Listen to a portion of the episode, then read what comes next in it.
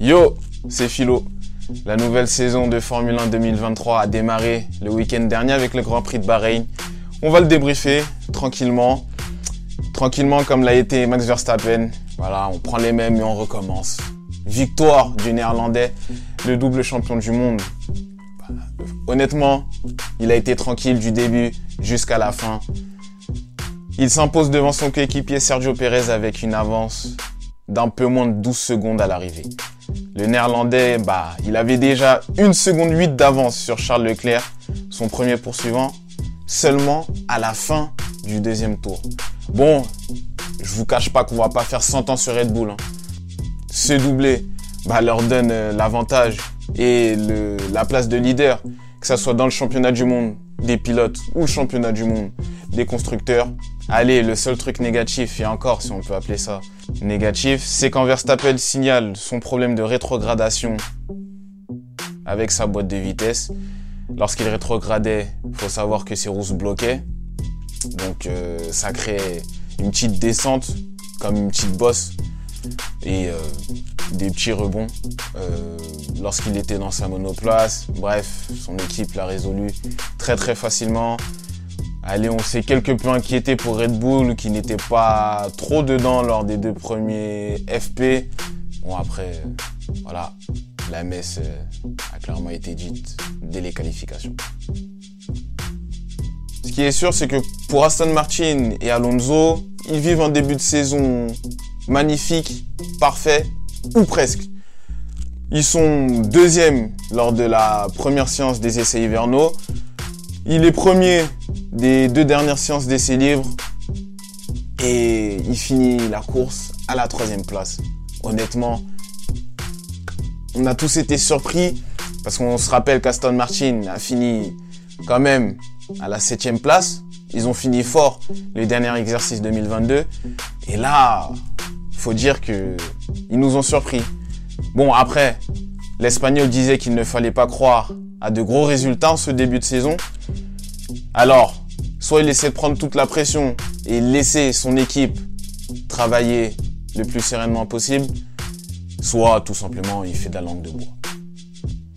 Il nous a concocté de beaux dépassements, que ce soit sur son compatriote Carlos Sainz ou encore sur Lewis Hamilton qui était en train de glisser avec sa monoplace. Ça a été compliqué. Il a été élu pilote du jour, c'est mon pilote du jour, je vous le donne d'emblée. Voilà, au moins ça c'est fait. Son coéquipier Stroll termine sixième malgré une blessure à la main et à l'orteil qu'on a découvert récemment, peu avant la course. Il peut être fier de ce qu'il a fait. Il n'a pas participé aux essais hivernaux et performer de la sorte, c'est pas donné à tout le monde. Donc chapeau bas pour le Canadien. Bon, après on va pas se mentir pour Alonso, il a profité d'une certaine mésaventure de la part d'une écurie. Et oui, malheureusement pour Charles Leclerc, il a connu son premier abandon de la saison. C'est intervenu lors du 40e tour de course, victime d'un problème technique, mais euh, qui laisse penser quand même à une panne euh, moteur. Encore. Bon, après, le Monégasque ne s'est pas voilé la face et savait qu'il était impossible d'aller chercher les Red Bull. Alors, on ne veut pas s'alarmer du côté de Ferrari, mais on prend conscience quand même bah, des progrès qu'il va falloir faire et du manque d'appui que la monoplace peut avoir. Les gommes s'usent beaucoup trop vite. Frédéric Vasseur le dit, Charles Leclerc le dit, et Carlos Sainz le sait, et lui-même a été victime de cela puisque Fernando Alonso l'a dépassé et lui a subtilisé cette troisième place. Bon, à vrai dire, hein, ils sont pas les seuls. Mercedes aussi a connu des difficultés. On est même défaitiste du côté de la marque allemande. George Russell a dit que Red Bull allait gagner toutes les courses. J'ai envie de te dire, mon grand, si déjà tu penses comme ça, c'est sûr que la saison va être très longue pour toi et ton équipe. Alors, je vous ai déjà donné mon pilote du jour, ma déception du jour. Je pense que vous le savez déjà, c'est Esteban Ocon. Alors, Alpine, on sait pas euh, sur quel pied ils dansent. On sait pas trop où ils vont. Bon, Faut reconnaître que Gasly a réalisé une très belle course. Il est parti de la dernière place et a obtenu la neuvième place et donc entré dans les points. Mais pour Ocon, ça a été compliqué. Déjà mal placé au départ, ce qui lui a valu une pénalité. La pénalité, il devait la faire euh, lors de son premier arrêt au stand. Ça a été mal fait car les mécaniciens ont touché la voiture un peu trop rapidement. Donc, pénalité encore une fois. Donc, euh, course cauchemar pour Esteban Ocon.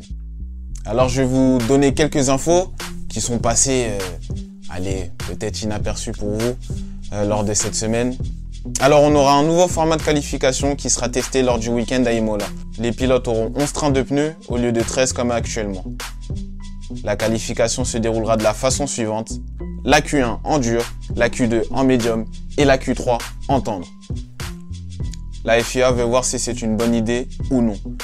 Perso, je suis pour. Comme ça, le rythme augmente au fur et à mesure que les minutes s'écoulent. Hamilton obtient une dérogation concernant le port du bijou dans la monoplace. Mercedes a donné un certificat médical à la FIA qui l'a validé. Bon, j'ai envie de vous dire, tant mieux pour lui. Euh, Qu'est-ce que j'ai d'autre? Ah oui, j'ai Horner qui déclare, le directeur de l'écurie Red Bull, que les rumeurs concernant une vente d'AlphaTauri sont, je le cite, amusantes et que ce n'est pas du tout d'actualité. En revanche, un partenariat avec McLaren pourrait naître en ce qui concerne une fourniture moteur pour 2026. Andrea Stella ne s'est pas caché euh, de ces éventuelles discussions avec la marque autrichienne. Enfin, la Formule 1 signe un accord avec le club de football de Tottenham. C'est un partenariat de 15 ans qui est conclu entre les deux parties. Cela favorisera la création d'une piste de karting sous la tribune sud du stade. Elle pourra être utilisée pour les championnats nationaux et les Spurs pourront également ouvrir euh, un centre de formation euh, pour les jeunes pilotes. Voilà ce que je pouvais vous dire euh, dans ce débrief du Grand Prix de Bahreïn. Prochain rendez-vous, c'est dans un petit peu moins de 15 jours maintenant du côté de Jeddah en Arabie Saoudite. N'oubliez pas que vous pouvez suivre toute l'actualité de la Formule 1 sur Instagram, Twitter et TikTok dorénavant. Et oui, euh, je m'y suis mis. Mieux vaut tard que jamais. Euh, ce débrief sera disponible également en podcast, Philopod. Voilà. Euh, merci de votre fidélité et on se dit à très vite sur Philo TV. Ciao